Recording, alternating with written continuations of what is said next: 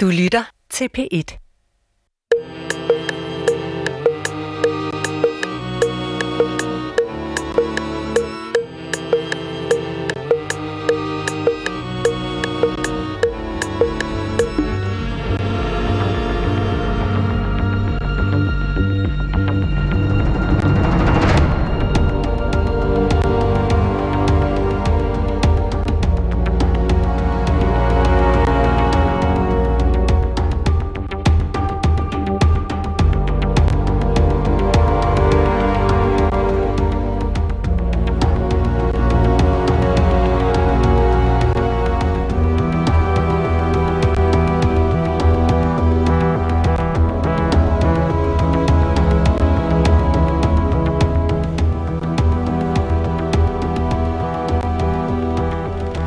Goddag og rigtig hjertelig velkommen til Hjernekassen på P1. Mit navn er Peter Lund Madsen, og vi lagde ud med noget uheldsvanger musik.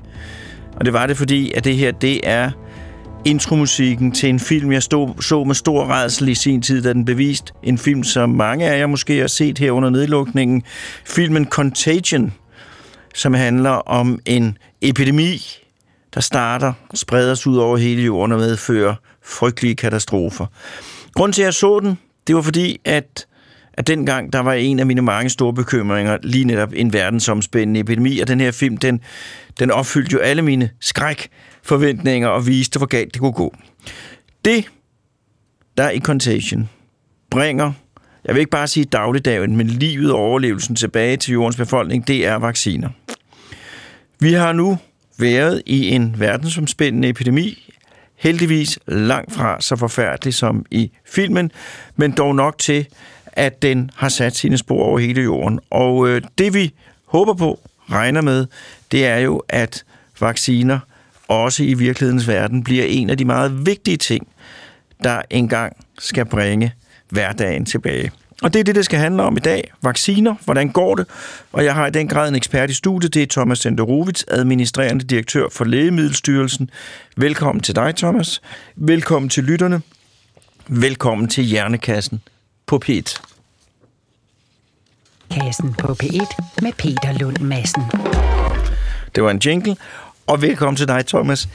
Øh, jamen, øh, vi, har, vi, har, vi har jo lagt et program, som altid, men jeg vil jo spørge først, om du ikke ganske kort vil fortælle om dig selv, og også, hvad er Lægemiddelstyrelsen, og hvad er det, hvad er det I laver? Hvad er jeres rolle i det her? Jo, øh, og godmorgen. Og tak. Tak for det. Øh, jeg er jo uddannet læge, og øh, havde for så vidt også i en del år rigtig lægegærning, Ja. og så rigtige levende mennesker. Det var en, en, en øh, meget, meget givende arbejdssituation, og jeg, jeg, jeg, jeg savner det jo så af og til stadigvæk, det her med at, at kunne, kunne have med patienter at gøre, men jeg tror ikke, at patienterne savner mig i, i samme grad. Det tror jeg, de gør. Men så skiftede jeg, og så har jeg brugt øh, en stor del af mit liv på at udvikle lægemidler, og arbejdet i, i 15-16 år i forskellige virksomheder, hvor jeg har arbejdet med simpelthen klinisk øh, udvikling af lægemidler og, og andre områder. Så det kender jeg indenfra, og så skiftede jeg til Lægemiddelstyrelsen. Der har jeg været i fem år. Og Lægemiddelstyrelsen er en dansk øh, myndighed under Sundheds- og Ældreministeriet, som har det øverste ansvar for at godkende og overvåge lægemidler og overvåge medicinsk udstyr. Øhm, også, til, også, med, også lægemidler til dyr, ikke at, ikke at glemme. Øh, og så har vi andre opgaver, vi administrerer apoteksvæsenet, vi vurderer, om der skal tilskud til lægemidler osv. Men i de sidste års tid, der har det stort set for mit vedkommende langt hen ad vejen drejet sig om corona, men samtidig skulle styrelsen jo altså fungere alligevel. Der var masser af andre vigtige lægemidler, man skal have nok af, øh, så alle de opgaver skal løses. Men corona og særlige vacciner fylder jo meget. Så I er simpelthen den of- øh, officielle instans, der sørger for, at alt, der har med sundhed, medicin og sundhedsudstyr at gøre, at det opfylder de meget skarpe kriterier, der skal til, for at man kan sige, at det her det er i orden. Sådan kan man godt udtrykke det. Yes. Øh, og øh, det bringer os jo så til, som du siger, det du har beskæftiget dig med en stor del af din vågne tid de sidste, det sidste år, vaccinerne. Øh, og øh, der er, kan du fortælle, hvad er det for nogle vacciner, vi har nu, og er dem, vi har, hvordan er status? Er de, er de gode? Ja, altså, måske skal jeg lige sådan spole tiden tilbage til for over et års tid siden, da, øh, da vi øh, første gang egentlig stiftede bekendtskab med den her nederdrægtige øh, fætter, øh, coronavirusen, som nu altså også har nogle kusiner, det kommer vi tilbage til, og fedt, andre fætter med mutationerne og varianterne. Øh, Øh, på det tidspunkt var der ikke nogen mennesker, der i sin levende vilde fantasi troede, at man ville have godkendte og ibrugtaget vacciner et år efter. Det er, det hører til sjældenhederne. Det er en lang og kompliceret proces at udvikle lægemidler, Øh, og det, det tror jeg er meget vigtigt ligesom, at huske på, når man så her, i særligt de sidste par måneder, øh, mere eller mindre højlydt i medierne siger, hvorfor har vi ikke allerede nogle vacciner, nogle flere? Det går for langsomt, lad os tage nogen i brug. Det er ligegyldigt, om de bliver godkendt, vi skal bare købe dem ind. Nu sætter jeg tingene lidt på spidsen. Men det tror jeg er meget sundt lige at, at vente og kigge på, fordi det her er jo ikke, jeg har tror jeg sagt det nogle gange, det er jo ikke bolcher, man udvikler og sælger. Det er jo altså meget, meget komplicerede processer, og der skal være ret godt styr på dem. Altså, øh, når den tid kommer, nu har jeg ikke selv fået en vaccine endnu, men når den tid kommer, at jeg skal have den, så vil jeg gerne være sikker på, at der rent faktisk er den dosis i den vaccine, som den påstår, der skal være, jeg ikke får en tiende del, eller en hundreddel, eller tusind gange for meget. Og jeg vil også gerne have, at øh, den væske, den ligger i, er steril. Og jeg vil gerne have, at når min familie skal have det, så er det det samme, der er styr på det, og det er sådan set et billede på, at der skal være styr på processen. Jeg vil også gerne have, at, øh, at jeg ikke falder om, øh, jeg ikke får leversvigt, eller knoglemavssvigt, eller, eller kræft. Øh, og jeg vil også gerne have, at den øh, beskytter mig tilstrækkeligt. Og nu til dit øh, spørgsmål. Øh, at vi nu har tre vacciner i brug, og vi har den fjerde på vej, og hen over sommeren nummer 5 og 6, hvis alt går efter planen, også på vej, det er det er ret øh, fænomenalt. Øh, det er en fænomenal bedrift. Og, og det skal vi lige, kan vi lige dvæle ved, fordi ja. vi lavede jo en masse coronaudsendelser under den første nedlukning her. Og der spurgte vi jo folk om, øh, hvornår man regnede med. Alle mulige eksperter. Mm. Og deres tidshorisonter var meget længere end dem, som blev virkeligheden. Mm. Så det er en meget positiv overraskelse, ja. at vi står så godt rustet, og med så effektive vacciner på det her tidspunkt. Det, det er helt fænomenalt. Altså, det er en kæmpe bedrift. Jeg har selv sammenlignet med en månelanding.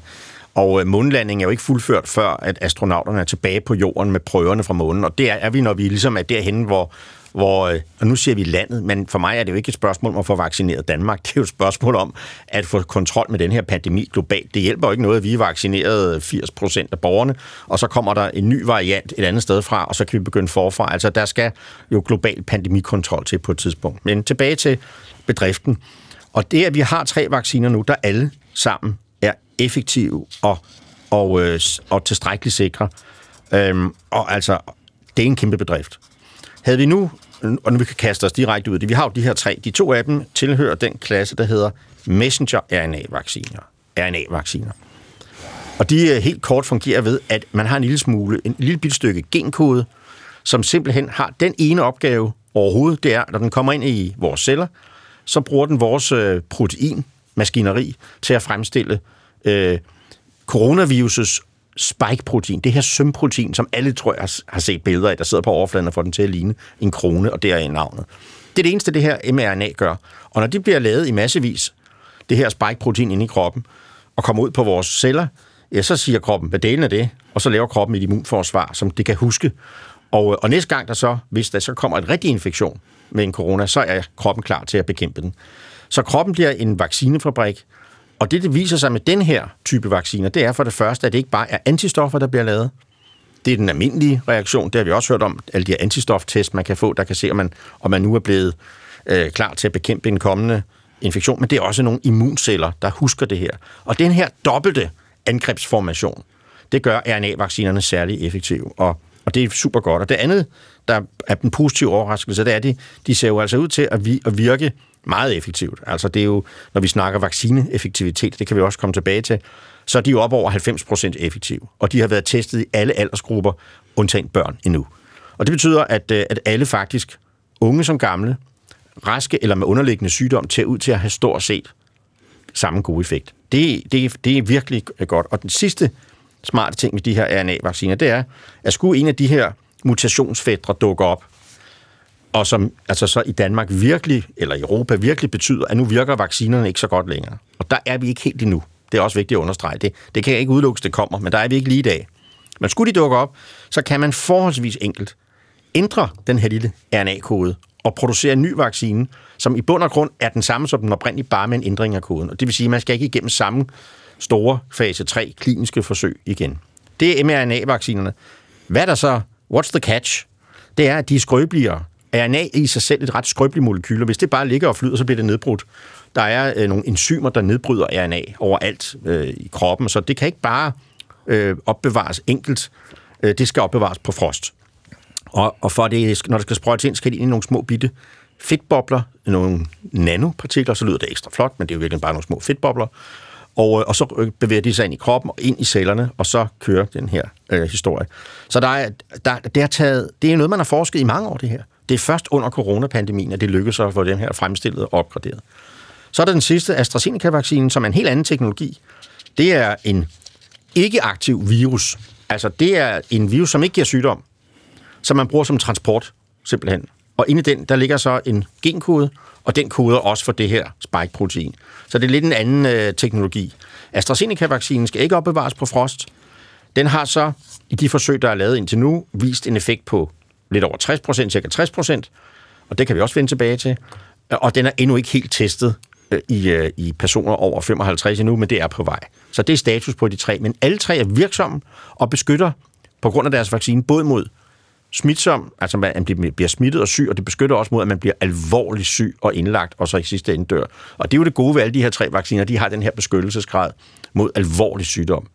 Og der er den første ting, som der har jo været masse snak, og jeg har jo kunne se, hvordan at, at det bredte sig, at der var den gode, det var den, som var som var over 90% sikker, øh, Moderna og Pfizer, og så var der den dårlige, ja. den der kun var 60% Øh, og at mange ville gerne vente med at få den med 60% hvis de kunne få den med 90. Fordi 90 er mere end 60, øh, og det må være bedre. Øh, men er AstraZeneca, altså hvis jeg nu skulle, øh, skulle få AstraZeneca, skulle jeg så gå hjem og være i dårlig humør og tænke, at jeg trak 19, men nu må jeg få det bedste ud af det? Ja, det synes jeg vil være en dårlig idé. Altså, den vil, det vil være en super øh, effektiv vaccine, og jeg vil også øh, tage den med glæde. Og, øh, og den vil så beskytte mig ganske betragteligt. Øh, den vil nok ikke kunne sikre på samme måde, at jeg ikke fik noget sygdom, men det vil være rigtig god til at beskytte mig mod, at jeg bliver indlagt og bliver alvorligt syg, og det er jo trods alt det, det drejer sig om. Og når du siger sygdom med AstraZeneca, hvad svarer det så til? Ja, så vil det nok svare til en ordentlig gang influenza, men ikke, ikke indlæggelseskrævende. Så, så det, der er forskellen på AstraZeneca og Moderna og Pfizer, det er med, med Moderna og Pfizer, der er du stort set næsten sikret på at få nogle symptomer. Med AstraZeneca-vaccinen, der er du i meget høj grad sikret, men du er ikke fuldstændig sikkert.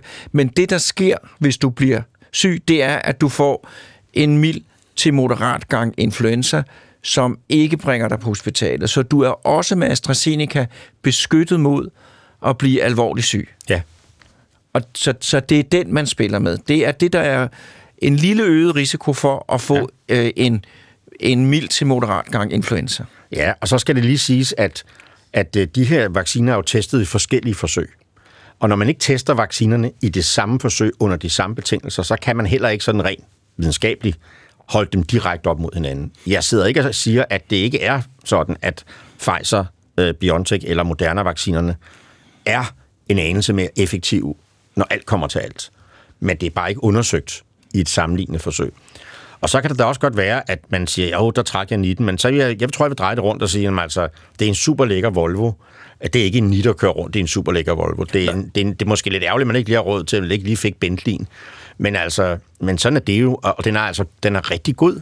Men det betyder, at hvis jeg går med min familie ind og bliver vaccineret, øh, og den flinke vaccinator siger, I fik AstraZeneca, så kan jeg med ro i sindet sige, rigtig godt, nu er jeg beskyttet mod øh, sygdom, og i aller værste tilfælde er jeg beskyttet mod at, blive, at få en gang øh, almindelig influenza. Ja, det vil, være, det vil være sådan, man vil kunne sige det. Og det gælder jo sådan set også for Pfizer-BioNTech. Man er jo ikke 100% Nej. beskyttet. Øh, og de, øh, de tal, man har, vaccineeffekt, det er faktisk tal, der kommer fra de kliniske forsøg, som selvom de har været store på de der 30-40.000, så er det jo stadigvæk ikke på flere millioner. Og det skal man også huske på. Vaccineeffekten er et tal det kondenserer alt den viden, man har i et tal, og sådan er livet jo ikke. Det er alt for simpelt at bare sige, at den ene er 60, og den anden er 90, og så er det sådan. Sådan er det jo ikke med vacciner. Der er en masse andre karakteristika, men det er jo det, der sker. Altså, det gør det jo lettere at, at snakke om. Men det er jo også et, altså, det er et udtryk for, hvor utaknemmelige vi mennesker er. For jeg kan tydeligt huske, da vi sad og talte om vacciner øh, i, i foråret, der sagde man jo, at ja, Øh, vi skal, det vil være godt, hvis vi kommer op over 50 procent. Og hvis vi er meget heldige, kan det blive 60-70. Mm. Det var virkelig det, der var niveauet. Ikke? Og så lige så snart, at der så ved et mirakel viser sig en, ja. som er 5, så alle de andre. Ja. Øh, altså, over 50 procent, det er rigtig, rigtig, rigtig godt. Og det, jeg synes, der er en vigtig besked, det er, at man er i meget, meget høj grad beskyttet mod at blive altså noget, der ligner alvorlig syg. Og det er jo det, vi er bange for. Ja. Og det er jo også det med, altså når vi snakker om, hvad er det egentlig, vi skal vaccinerne gøre? Ja, i første omgang beskytter vaccinerne mod sygdom, alvorlig sygdom. Og en af årsagerne til, at vi har det her nedlukning, er jo også, at vi er nervøse for, at sundhedsvæsenet bryder sammen. Ja. Øh, kan vi nu få alle dem, der er i risiko for at blive alvorligt syge og, og, og i værste fald dø, beskyttet? Og der er vi jo ved at være henne snart. Så er det rigtigt nok for at få egentlig pandemikontrol, og for at få styr på den, og for at få det her virus virkelig øh, under, under kontrol, så skal der en anden, øh, så skal vi op i flere, der skal vaccineres. Men det er da et vigtigt skridt på vejen, det vi, vi, er, vi ser ind i nu. Ja, fordi tænderne er ved at blive revet ud. For, for, altså i det øjeblik, vi har de gamle og de sårbare, så er tænderne revet ud. Af virus. Af virus, Ikke, ikke af os. Nej, ikke af os. Nej. Nej. af virus. Ja. Men det, det jo så handler om, som du også talte om, og det er jo en, det kommer vi tilbage til senere, det er jo den her verdensomspændende indsats. Det handler jo så om at få, få virusantal bragt ned over hele jorden. Så den, for jo flere virus der er, jo mere kan, jo, jo mere kan den mutere. Det er jo sådan fuldstændig. Ja, og det vi ikke ved endnu, Peter, det er selvfølgelig, hvor længe virker vaccinerne, og øh, hvad sker der, hvis der kommer mutationer. Og til det formål, der laver både firmaerne, for, øh, fortsætter med at følge deres vacciners effekt, og i Danmark har vi sat et kæmpestort program ud, der hedder Enforce, som følger 10.000 borgere, 2.500 per vaccine, med blodprøver og undersøgelser og alt muligt i op til to år. Og på den måde kan vi faktisk i realtid se, hvis der nu sker noget med nogle af de her vacciner, øh, at de ikke virker så længe. Og er der nu, er der nu nogle øh, tegn på, at en, for eksempel en moderne, hvad du tager bare, den har jo ikke fået så mange hug, en moderne vaccine efter syv måneder pludselig ikke virker længere, så kan man sige, så skal vi ikke fortsætte med at rulle den ud, og så kan det være, at vi skal revaccinere.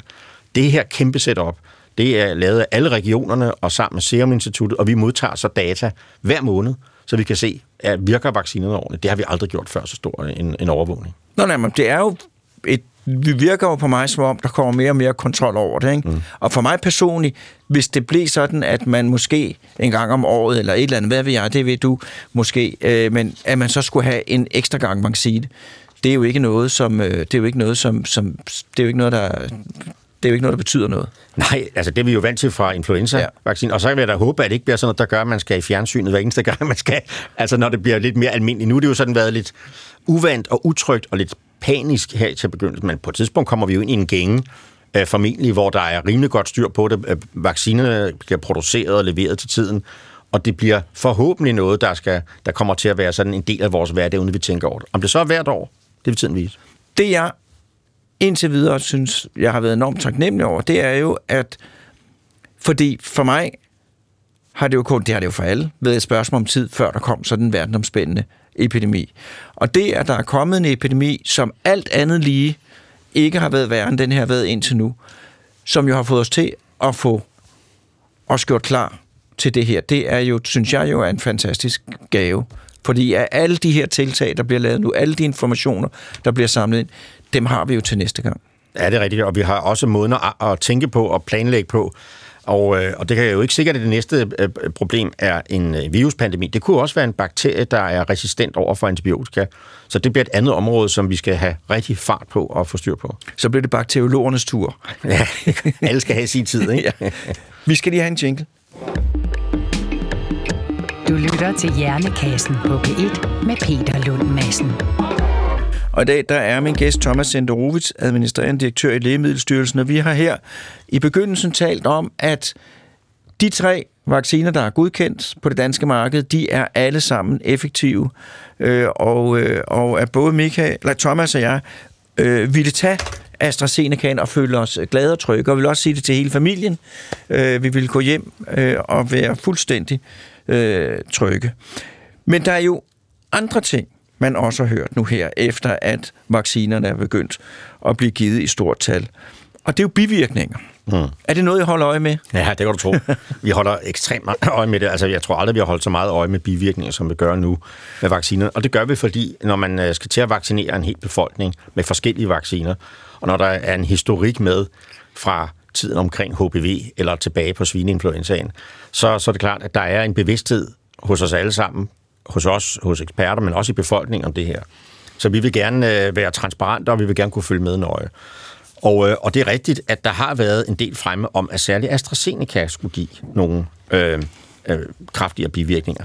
Og det er også rigtigt, at øh, det vi ser hos AstraZeneca øh, det er faktisk det, vi så i de kliniske forsøg. Altså, at der er et tegn på, at immunforsvaret bliver aktiveret ret kraftigt. Øhm, og det pussy er jo, at hvorfor ser man flere bivirkninger med den vaccine, øh, når den nu ikke er åbenbart helt lige så effektiv, i hvert fald de der 60 versus de 90. Men det gør man altså. Men man ser ikke mere eller andre eller værre, end det man kan forvente. Og man ser også faktisk lidt flere bivirkninger hos den noget yngre del af befolkningen, der hvor immunforsvaret jo alt andet lige er kraftigst. Og det er altså noget øh, symptomer på noget feber og utilpasset, som var nogle dage. Og derfor er det også klogt, at øh, når man nu skal vaccineres med AstraZeneca-vaccinen, at man ikke gør det lige før man skal til, en, øh, til på arbejde næste dag. Altså derfor skal sundhedspersonale altså ikke vaccineres, før de skal i en, en intensiv arbejdsuge. Det skal, det skal gøres op til... Op til en ferie. Ja, op til en ferie eller op til en weekend. Og det er jo, det er jo det er der, jeg så ikke noget, der er ikke noget odiøst i det, men det er igen det der med, at man har glemt, at det kan man altså godt få. Det er ikke sygdommen, man får. Altså, det er jo ikke corona, man får, fordi der er jo ikke noget, der kan give corona i de her vacciner. Det er jo ikke de gamle Øh, øh, virus, coronavirus, der er svækket eller, eller, eller, eller døde. Det her er jo noget, der ikke kan give corona, men det giver altså noget immunreaktion, og det er forbigående, og selvom det nok kan ramme hårdt, og det kan influenza-symptomer, også noget feber, så skal man altså ikke være bekymret for de vacciner. Øh, og vi har ikke set nogen bivirkninger, der er bekymrende overhovedet. På nær på, på RNA-vaccinerne har vi set nogle tilfælde af det, der hedder anafylaktiske reaktioner, altså alvor, alvorlige allergiske reaktioner. Meget, meget sjældent. Øh, også forventeligt, det vidste man også, man kunne få.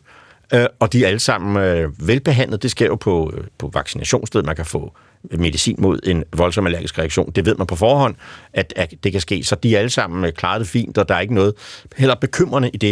Men, Men det, det er jo det, som læge, der lærer man, ved vaccinationer, så skal du være klar til, at der kommer en anafylaktisk reaktion. Ja. Og hvad er det? Det er øh, i de meget, meget sjældne tilfælde, øh, at man har en allergi over noget i vaccinen, så frigives der fra kroppen, når den her vaccine kommer ind, en masse stof, stof der hedder histamin. De fleste af os, i hvert fald de af os, der har høfeber, ved, at man kan få noget, der hedder antihistaminer. Og det er altså det er tabletter, der kan modvirke det. Men hvis man får sådan en voldsom allergisk reaktion, så kan man få åndedrætsbesvær og, og, og lavt blodtryk i værste fald. Og det skal man behandle akut med adrenalin og med binyrbarkhormon og antihistamin. Og det er derfor, man skal blive siddende på apoteket, ja. når man er bare. Det er fuldstændig kendt ved enhver ja. form for vaccination, at der er nogen, der risikerer. Ja. Og det har ikke været hyppigere her, end det Det har med. været lidt hyppigere med de her vacciner ja. her. Det har det været. Altså det igen, det ser vi ikke så meget ved AstraZeneca, det ser vi ved dem her. Og vi ved ikke præcis endnu, hvad det, hvad det skyldes, men hver eneste de borgere, der har fået det her, det er heldigvis ikke så mange, de bliver så fuldt og udredt af specialister, så vi bliver klogere, og det her er jo ikke noget, der kun sker i Danmark, så vi taler med alle de andre myndigheder i hele EU. Vi har ugenlige møder med vores amerikanske kolleger, vi udveksler erfaringer, så med tiden vil vi vide mere om det. Så reglen er, hvis man har en sygehistorie, hvis man ved, at man tidligere har haft en meget, meget alvorlig, alvorlig reaktion, altså ikke hvis man er allergisk over for øh, mælkeprodukter, eller hvis man ikke kan tåle græs, eller sådan noget. Det er ikke det, vi snakker om. Det er vipsestik. Ja, sådan noget. Så skal man have fat i sin læge, og så skal det diskuteres meget, meget alvorligt om, om man virkelig behøver en vaccine med de her vacciner, som det er lige nu, eller om det er bedre at lade være. Øhm, og det er jo sådan en afvejning, man typisk er i. Men det er altså, vi snakker om meget få personer.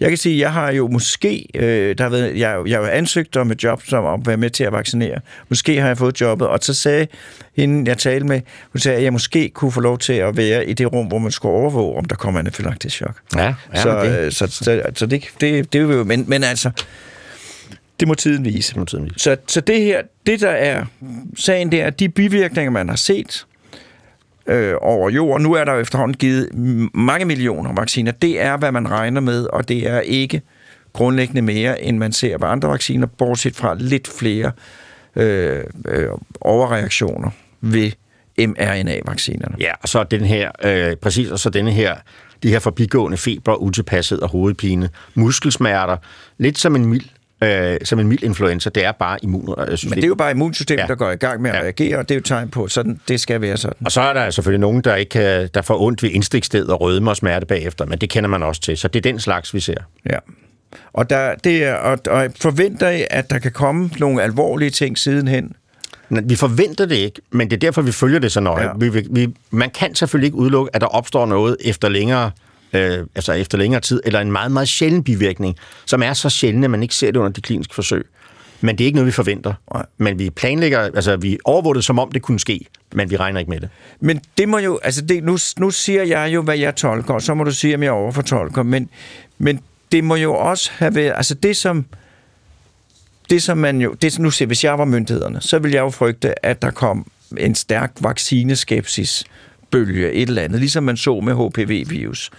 Og det man jo øh, øh, gerne vil, vil, vil, vil, vil, vil gøre ved det, det er ved at være så åben som muligt, at man gør folk så trygge som muligt ved, at det her, der foregår, det er fuldstændig åbent, og de ting, der er, bliver lagt frem, at der ikke er nogen, der holder noget skjult. Ja, det er rigtigt. Og det er præcis det, vi arbejder med. Og så vil jeg også sige, at særligt her under coronapandemien, så er der ikke noget at sige til, at man bliver i tvivl, eller usikker, eller ligefrem skeptisk, fordi altså, man bliver jo fodret hver dag med et hav af informationer fra alle mulige kanter.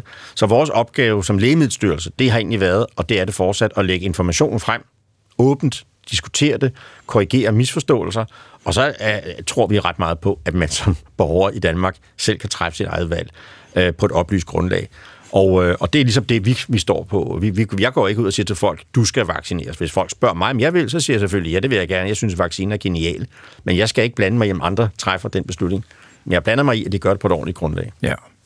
Men øh, det, og det grundlag, det er fuldstændig øh, lagt ud, som det er. Det er tre. Nu har vi tre vacciner øh, godkendt. er der flere på vej? Ja, det er der. Den næste vaccine, den kommer fra et firma, der hedder Johnson Johnson. Firmaets øh, lægemiddel hedder Janssen, så hvis man hører Janssen den ene dag, og Johnson Johnson den anden, så er det samme øh, firma. Den øh, vaccine minder meget om AstraZeneca-vaccinen. Det er også sådan en virusvektorvaccine. Den ser ud som om, man kun skal have et skud af, men, øh, men den er ikke godkendt endnu, men de har ansøgt om øh, godkendelse, så ja, det er altså lige på trapperne. Øh, der skete det pussy med Johnson Johnson, øh, at deres studier blev meget hurtigere færdige, end de regnede med, fordi der er så mange i verden, der er smittet. Og det, de blev faktisk færdigere, end de helt havde fået gjort hele produktionsapparatet færdigt. Så desværre, så får vi en godkendelse den ene dag, fremrykket, og så går der altså lige en måneds tid cirka, før at øh, man kan levere. Og det, så er vi inde i den her gænge igen. Hvorfor kan de ikke bare sende det med det samme? Men det er altså simpelthen, fordi firmaet er blevet hurtigere færdig øh, med de kliniske forsøg, end de er med at få alt den her produktion sat i gang. Så der skal nok komme noget, og når det kommer, så er det også i ret store mængder. Så den, den ligger sig i, i, på samme niveau og samme mekanisme, og formentlig også samme effektniveau, måske lidt højere, øh, men igen, det kan man ikke helt sammenligne øh, øh med AstraZeneca-vaccinen. Og så er der to yderligere på vej, nemlig endnu en RNA-vaccine øh, fra et firma, der hedder CureVac, Øh, Øh, og så er der en, en anden vaccine, en helt ny teknologi, eller en anderledes teknologi, fra et firma, der hedder Novavax. Og det er, simp- det er det simpelthen bare en lille del af spike-proteinet, sammen med et, noget, der hedder en adjuvans. Det er sådan en, øh, et stof, der banker immunforsvaret i gang, som bliver som, øh, som er sådan en mere traditionel type vaccine. Den kommer, de to kommer omkring øh, måske tidligt på sommeren eller noget den stil. Men hvorfor, altså, hvorfor skal vi have så mange vacciner? Kunne man ikke bare sige, at vi satser på en eller anden, og så, øh, og så tager vi den og, og indretter systemet på den? Er der nogen fordele at skulle have alle mulige forskellige ting kørende på samme tid? Så det kan man selvfølgelig, øh, det kunne man selvfølgelig godt sige. Altså lad os tage alle vores øh, grunker og satse på en ja. vaccine, og, og så håbe på, at det går godt. Men havde det nu, inden udsendelsen, så snakkede vi om, om en anden vaccine fra det franske Sanofi, som jo altså gik i stå udviklingen, fordi der var problemer med de kliniske forsøg. Og sådan er det jo med lægemidler. Der er jo ingen, der ved, når man starter det her indkøb her og de her forhandlinger, hvilken vaccine kommer først. Virker den? Er den sikker nok? Kan de producere nok? At, øh, at det faktisk er lykkedes at få tre vacciner ud nu, det er, som jeg sagde indledningsvis, lidt af et mirakel. Og, øh, og det er ret nok, hvad skal vi så med de andre? Men sæt nu, at der om fire måneder eller fem måneder viser sig at være bøvl med en af dem, vi har. Sæt nu. Så er det meget rart at have en plan C og en plan D og en plan E. Særligt betragtning af, hvad, det, hvad prisen er ved at holde samfundet lukket for os alle sammen. Vores mentale øh, pris, meget høj pris mentalt, altså det skal man ikke glemme, øh, økonomisk og så mange andre ting. Så, så derfor hellere have for mange, og så kan man sige, øh, hvilke vacciner virker længst?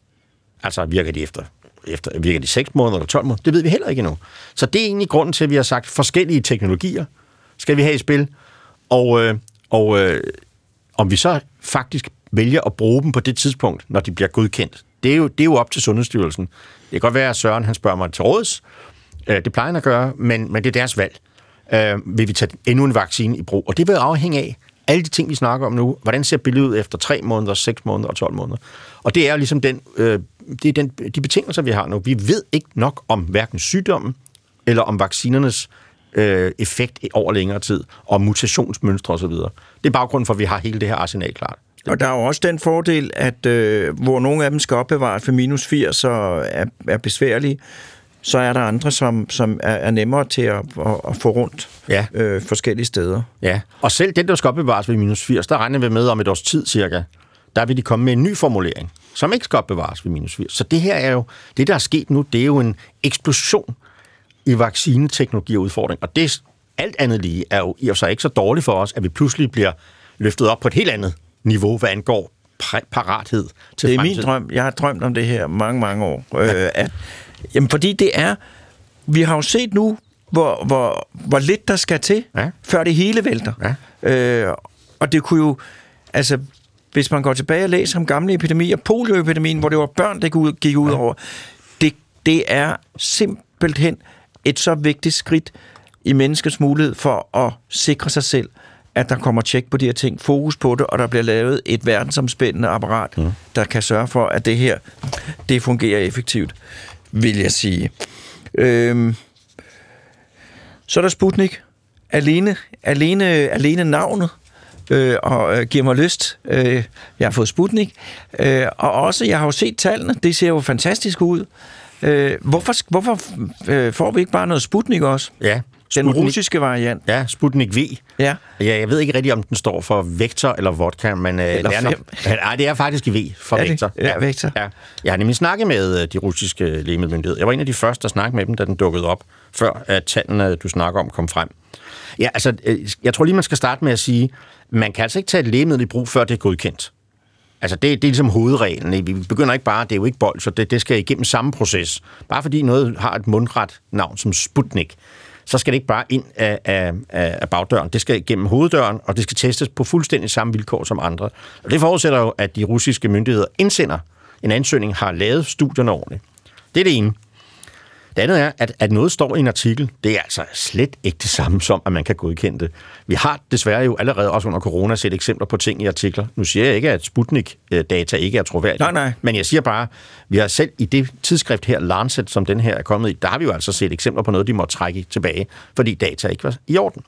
Så at noget bliver publiceret i et tidsskrift, det er altså ikke det samme som, at vi kan sige god for det. Det er to forskellige verdener. Det er lovende, det er da alt sammen vældig fint. Lad os nu se data, og lad nu myndighederne gå dem igennem på samme grundige måde, som vi gør med de andre vacciner. Og så skal russerne, dem der står bag Sputnik, blive enige med sig selv om, vil de ansøge, og når den så bliver godkendt, så skal Danmark eller andre eller EU blive enige med sig selv om, vil de købe dem? Og øh, det kan da godt være, at man vil det. Det skal jeg ikke gøre mig til, til dommer over, men først skal den altså igennem nåleøjet hos øh, myndighederne. Så er der mutationerne. Og det har jo været, kan man sige, lidt forudsigeligt, og det er jo, vi er jo en periode nu, hvor altså man kan jo ikke åbne, man kan jo ikke åbne avisen, uden der er kommet vaktion B47, ikke? Mm. Og den kan være dødelig, den kan være, gå udenom vaccinerne, kan være mere smitsom, mm. øh, og de opstår hele tiden. Mm. Og det vidste man jo godt på forhånd, at det ville komme, fordi det er jo en coronavirus, der er kendt for at, øh, at mutere. Øh, og vi hører jo også hele tiden om, at nu den vaccine ikke var aktiv, mod den, der opstod stod der og der. Hvordan er status med hensyn til mutationer øh, og så de vacciner, vi har? Allerførst, så er der jo der er forskellige måder, man kan se på, hvorvidt en mutation i et gen, som medfører, at der så kommer en ny variant af virus. Det er sådan, man skal mm-hmm. Den ene er, at man kan se og kigge på det i et reagensglas. Og så kan man se, øh, kan man øh, neutralisere virus med antistoffer. Det er den ene måde, og det, det er sådan de hurtige test, og meget af det, vi hører også fra Serum Instituttet, det er, nu har vi lavet de her test i, i, i laboratoriet, og, og det ser ud som om, at antistoffer ikke kan neutralisere så godt. Men det er altså ikke det samme som om en vaccine, der, ind, der medfører både masser af antistoffer og cellerne, som jeg fortalte om i begyndelsen, om den stadigvæk vil være effektiv. Og det er det ene, så man skal ikke bare tage øh, altså laboratorieforsøget. Det er godt til ligesom at få et lille signal. Vær opmærksom på det. Men der er altså ingen grund til at sige, uha, nu virker vaccinen ikke. Så er der det, om de virker i kliniske forsøg. Igen, øh, er forsøgene lavet i Sydafrika, og mutationen opstod i Sydafrika, og er den sydafrikanske befolkning at sammenligne immunologisk og alt muligt med den danske, det ved vi heller ikke. Og det, så det er lige det. Og så kan jeg så sige, at indtil nu har vi ingen meldinger om, at de vacciner, der er i brug i Danmark, ikke er effektive i Danmark med de virusvarianter, der i øjeblikket er. Det er status i dag. Den kan selvfølgelig ændre sig, den status. Og hvad er det værste, der så sker? Ja, det er så, at dem, der er immuniseret, med tiden måske ikke være knap så beskyttet mod en ny variant. Og så er det, man skal ind og kigge på, kan vi så øh, justere vaccinerne til de nye varianter, og, øh, og vaccinere igen. Og det er ligesom den, det, er det game, vi ser i. Men det er jo ikke 100% sikkert, at virus hele tiden bare bliver ved med at mutere til noget, der er værre. Virus kan også nogle gange mutere til noget, der er knap så slemt. Og derfor, øh, jeg, jeg hører ikke til dem, der råber, øh, altså, ulven kommer, eller panik, men det er jo ikke det samme, som man ikke er meget alvorlig at følge det. Men altså, vi kan jo ikke rigtig, altså uanset hvor, hvor meget man råber op, at og vaccinen ikke virker, så kan vi jo ikke, øh, vi kan jo ikke gøre det hurtigere. De skal jo stadigvæk opdateres, de her vacciner. Så man skal være opmærksom på det og følge det, og det er det, vi gør. Vi tager en jingle.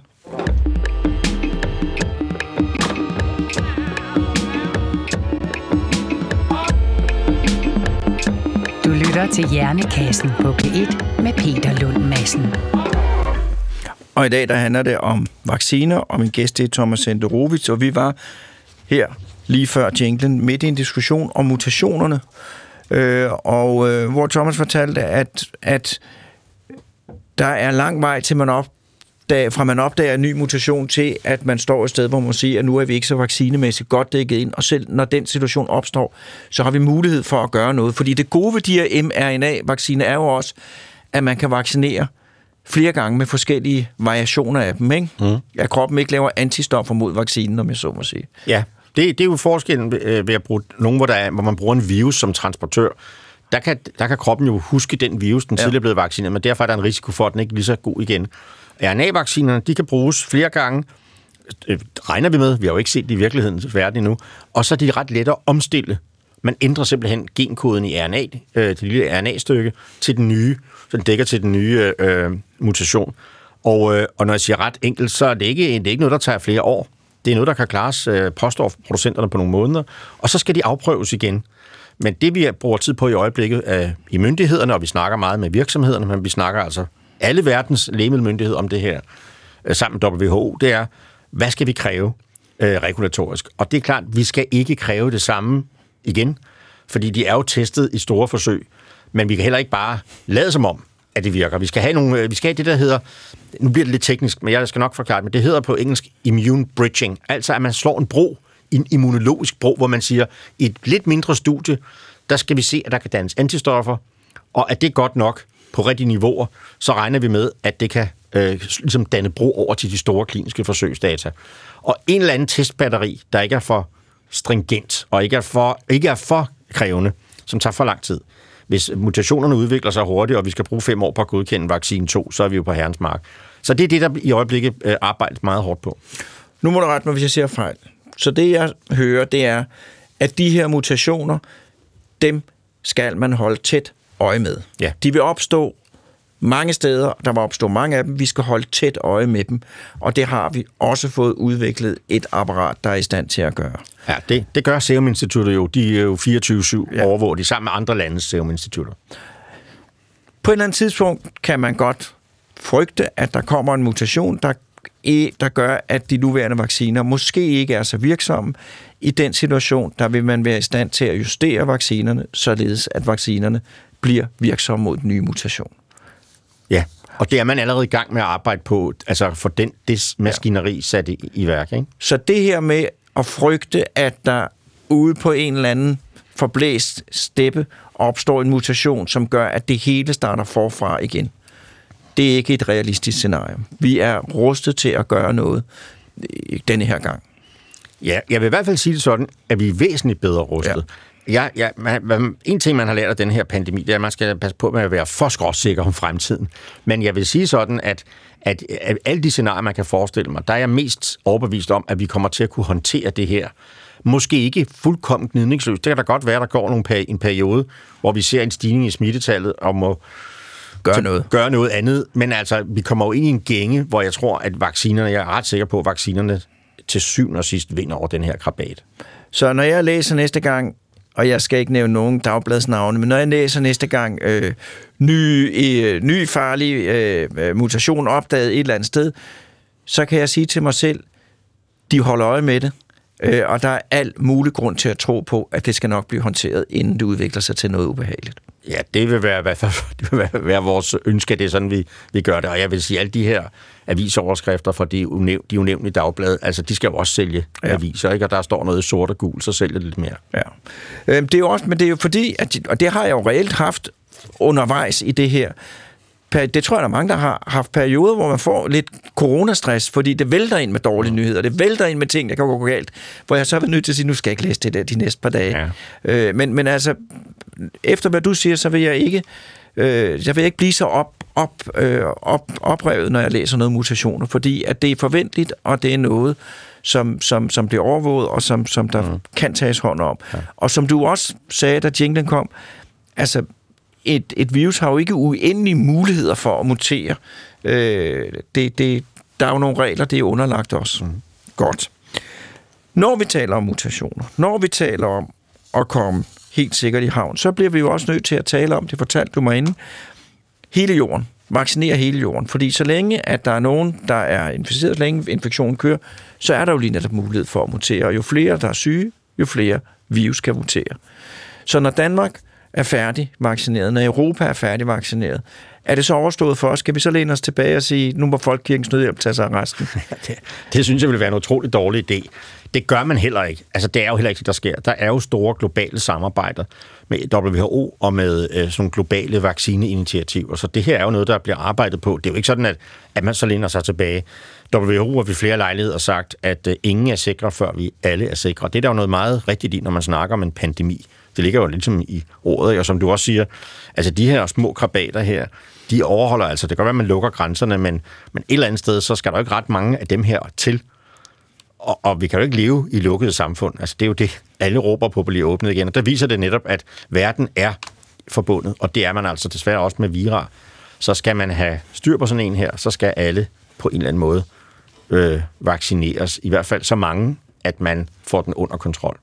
Så det her med, at øh, Danmark har bestilt en masse vacciner hjem og sagt, det skal være, det skal være, det skal være, det er slet ikke spildt, det er slet ikke dårligt, fordi at de vacciner, vi ikke får brug for, de vil blive sendt andre steder hen. Ja, nu er, det, nu er det jo ikke mig, der afgør, hvad der sker med vaccinerne, Nej. vi har måttet have. Vi har heller ikke nogen liggende på lager. Det er også vigtigt at sige. Altså alt det, vi har bestilt, det er jo ikke kommet endnu. Og øh, vaccinerne skal ikke ligge og, og, og hensyne på et lager. De skal i brug. Men, men det er da rigtigt, at øh, står man i en situation, hvor man nu har langt flere vacciner i et land, end man har brug for, så ville det da være en oplagt øh, tanke, at øh, om de vacciner kunne komme andre steder hen. Og samtidig er der jo andre vaccineproducenter. Det er, jo ikke, det er jo ikke kun til Danmark, at vaccinerne havner. Men det er også rigtigt, at, at der er lande, der ikke har haft de samme muligheder for så hurtigt at få vacciner, som vi har. Hverken fordi de havde pengene, men måske heller ikke infrastrukturen, altså, eller frysekapaciteten, eller tilstrækkeligt med logistik til at få dem ud i samfundet. Der er jo nogle lande, der har dårligere infrastruktur end Danmark. Og det er vi nødt til at kigge på. Altså, vi er nødt til, som verdenssamfund, øh, at lære det her og sige, hvordan kan vi sikre, at der er tilstrækkeligt med vacciner i en fremtidig situation for alle. Og vi er jo, og altså allerhelst allerede den her pandemi. Fordi hvis ikke vi får gjort det, ja, så er vi jo vi er lidt tilbage ved square one, fordi så har virus mulighed for at mutere i andre områder, og så, så er vi altså ikke, jeg vil ikke sige, at vi er helt på herrens mark, men vi er jo ikke, så er vi jo ikke tilbage i en normal situation for nogen. Plus, det er jo altså, det er jo, det er jo ikke kun af mig selv. Det er jo, det er jo, det er jo levende mennesker andre steder, der, der har bøvlet. Ikke? Så der er den gode ting i det. Dels er der selvfølgelig og øh, det etiske element, øh, men der er også, og det er som regel også effektivt, der er også den helt konkrete øh, øh, sandhed, at det her, det er ikke over, før at det er lø- problemet er løst for alle jordens folk. Øh, fordi sådan er det bare. Ja, sådan kan man i hvert fald, sådan må man jo nok konstatere, det er med sådan en pandemi her. Altså, nu er jeg jo ikke, jeg er jo ikke epidemiolog eller virolog. Nej. Så jeg kan jo ikke lige præcis sige, hvad skal der til for at udrydde den her krabat, eller få den helt under kontrol. Og jeg tror ikke, der er ret mange, der ved det. Altså sidst jeg tjekkede, var der ikke lavet nogen egentlige studier, der siger, flokimmuniteten er det tal. Der er mange, der har idéer. Ja, ja, jo for pokker, men det er, der, det er der jo med her. Altså, der er jo ikke grænser, hvor mange der er eksperter i lægemiddelgodkendelse og biologi rundt omkring i landet. Det er jo godt, når vi skal rekruttere nye medarbejdere. Der er så mange kloge folk. Men det, det er ikke det samme som, at der er data på det hele. Nej, men det kan også være, at I kunne rekruttere mig, fordi jeg ved, jeg har også ja. fra... Ja. øh, men nu vil jeg så spørge dig om noget, som... Og der må du komme med alle de forbehold. Øh, men altså, det er, jo, det er jo det, som alle spørger sig selv om. Hvornår får vi normale forhold? Hvordan kommer mit, øh, hvordan kommer mit forår og sommer til at se ud? Kan du sige noget om det? Du må, Ja, altså, det er jo kun gætværk, og det ved vi alle sammen. Ja, altså man kan sige, der er jo meget, der tyder på, at når sæsonen, øh, sommeren kommer, det har vi jo set tidligere, så er vi ikke så tæt rykket sammen, som vi er, når det er dårligt vejr og koldt. Øhm, så alene årstiden er jo på, på vores side. Og samtidig så er vi jo ved at rulle vaccinationerne ud. Og øh, her til april og maj, så kommer der rigtig, rigtig mange vacciner. Altså, det, det er det, der, det regner vi kraftigt med. Jeg ved godt, det har man jo man har haft planer, og det er jo ikke øh, gået helt efter, øh, efter bogen, men, men det tror jeg nu er ret sandsynligt. Og det betyder, at så vil vi i hvert fald se ind i et forår og en sommer, hvor vi får rigtig mange vaccineret, og hvor årstiden er med os. Og det betyder jo alt andet lige, at det begynder at være knap så nedlukket. Og hvad er så normalt? Og det, det, Det bliver er normalt det er, at vi kan kramme, råbe og skrige, være til Roskilde til fast, vælte os rundt, øh, Ja, beruset, øh, og, og, og hvad er det mere, der skal til for at have en værdig Ja, det tilværelse, lyder fuldstændig restaurant normalt. Ja, fuldkommen, ja. Og det er jo ikke, det kan, jeg, det kan jeg ikke sige, at det kan vi gøre til sommer. Det, det tror jeg ikke, man nødvendigvis skal sætte, sætte snuden op efter, at det præcis bliver på det niveau. Men en gradvis normalisering, men igen, det afhænger af nogle faktorer. Det afhænger af, kommer vi til at se virusvarianter, hvor vi lige skal have lavet nogle nye vacciner? Kommer vi til at se, når vi så åbner Danmark og åbner Europa og åbner verden, hvis der så ikke er blevet vaccineret andre steder, får vi så importeret noget igen, eller får vi selv rejst ud og hentet noget tilbage, som det jo skete, da det hele startede. Så jeg synes, der er, nogle, der, der er tilstrækkeligt mange usikkerhed til at sige, at når, når, vi, har, når vi når den 18. september, bam, så er vi tilbage, i, som om intet var hent. Og jeg tror heller ikke, vi kommer tilbage, som om intet var hent. Inden, inden vi startede udsendelsen, spurgte jeg dig, man tror du nogensinde, vi kommer til at give hånd? Og jeg må lige sige, det gjorde vi jo ikke, øh, da vi sås i dag. Det gør vi jo ikke længere. Og, og du sagde, det, det er ikke sikker på, kommer til at ske. Og jeg ved det heller ikke. Og det er vel også en del af noget normalt. Så noget bliver nok ændret. Altså, når har du, ikke, har du ikke lagt mærke til, når man sidder og ser film? Jo, Og når de præcis. giver, det, hvor ulækkert og de var man- tæt på hinanden. Ja, Ryk nej, dog de- væk. de kan da ikke stå der og rode. Og, og det tror jeg, det, det er jo et spørgsmål, hvor meget der kommer tilbage der. Så kommer vi tilbage til den gamle normal, eller kommer vi tilbage til en ny normal? Øh, Jeg tror, vi skal belave os på, at nogle ting forbliver forandret, men jeg tror da selvfølgelig på, at vi kommer tilbage til medmenneskelighed, menneskelig kontakt, en kram, måske øh, med de allernærmeste, måske ikke med folk, man ikke kender. Der er jo nogen, der krammer alle. Det kan være, at de holder op med det. Ja. Men, øh, men det kan man også leve uden. Men men kommer festivalerne tilbage? Det håber jeg. Men bliver det i år? Det kan jeg ikke. Det kan jeg ikke love. Men det der er jo to ting, man ligesom... Nu må du rette mig igen. Men det er jo, at fra det øjeblik, at jeg får min AstraZeneca-vaccine, så går der jo halvanden måned før, er det ikke rigtigt, før at den virker. Så der er jo sådan en forsinkelse på, ikke? Øh, og den anden ting, den gode ting, det er jo, at i det øjeblik, alle over 50 er vaccineret, og der er indtrådt effekt, så, så er der jo en stor byrde, øh, smittebyrde, der er løftet. Det er nemlig rigtigt. Og så vil jeg lige sige, altså både med RNA-vaccinerne og AstraZeneca-vaccinen, altså allerede efter det første skud, så begynder der jo at komme nogen beskyttelse. Ja. Den fulde beskyttelse ser man først efter øh, to skud med de her øh, første vacciner. Og det er rigtigt nok, at øh, så er vi beskyttet. Hvad vi ikke ved endnu, det er også, også om de her vacciner så egentlig også beskytter mod, at man kan transmittere, altså smitte videre. Ja. Og det regner man jo med, man kan, øh, at de gør. Men det har vi ikke helt data på endnu for tilstrækkeligt store, øh, store viden. Men der er noget, der tyder på, at i nogle lande begynder vi jo at se, at smittetallene går ned.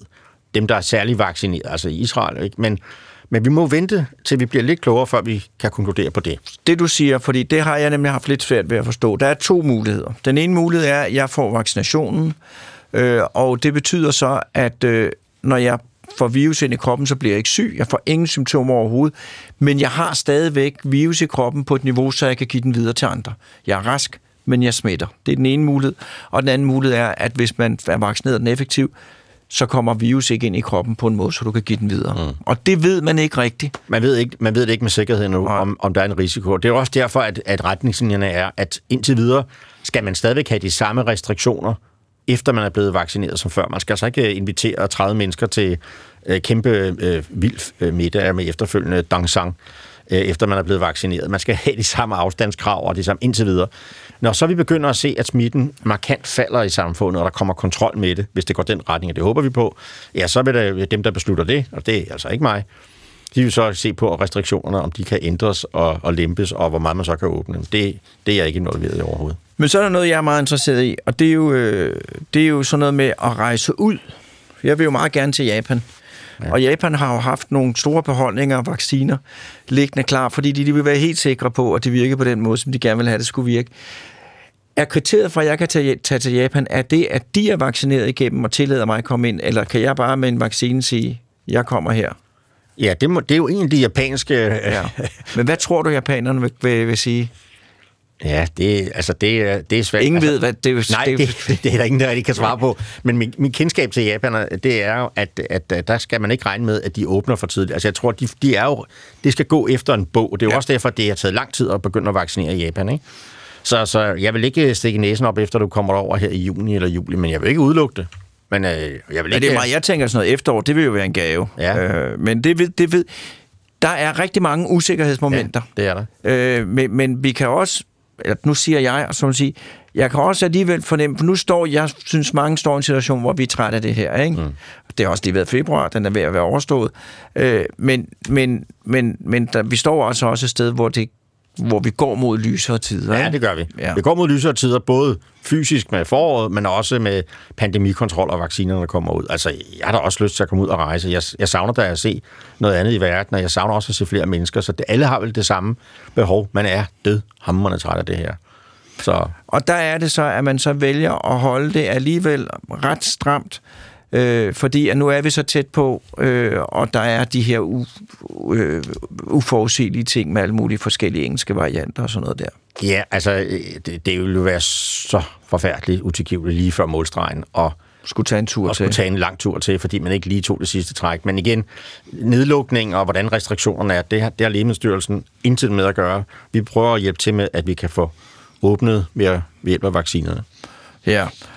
Øh, og øh, har du nogen, det har du set, men har du nogen, altså når nu de her mange, mange vacciner kommer i april, er vi så klar til at, at, at få, dem, få, dem, få dem distribueret? Ja, der er, der er et kæmpe stort apparat, og det er noget af det, som der arbejdes markant på. Det er at være klar til det, man kan kalde ketchup-effekten. Ja, Fordi... Man står og bakker pludselig pum, Ja. ja. så kommer der ketchup, ikke?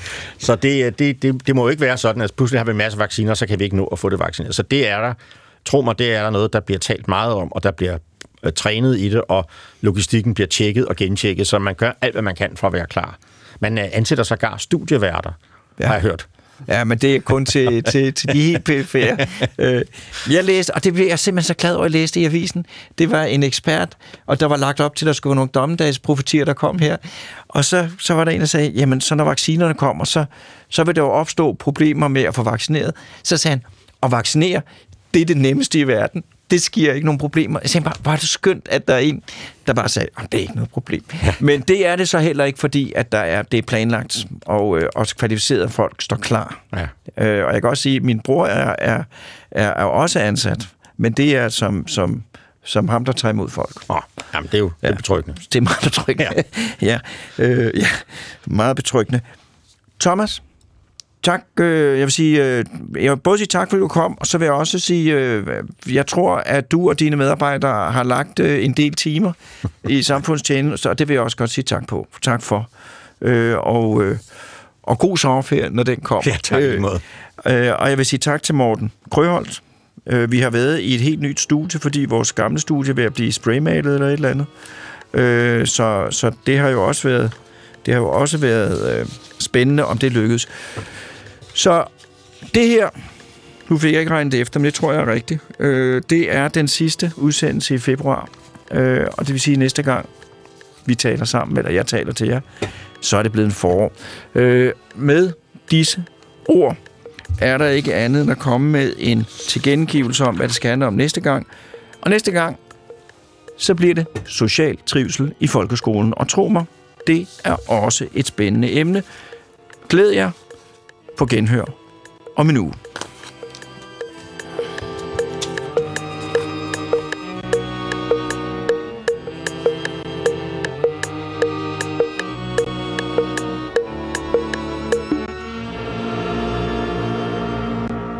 Hør flere podcasts fra P1 i appen DR Lyd.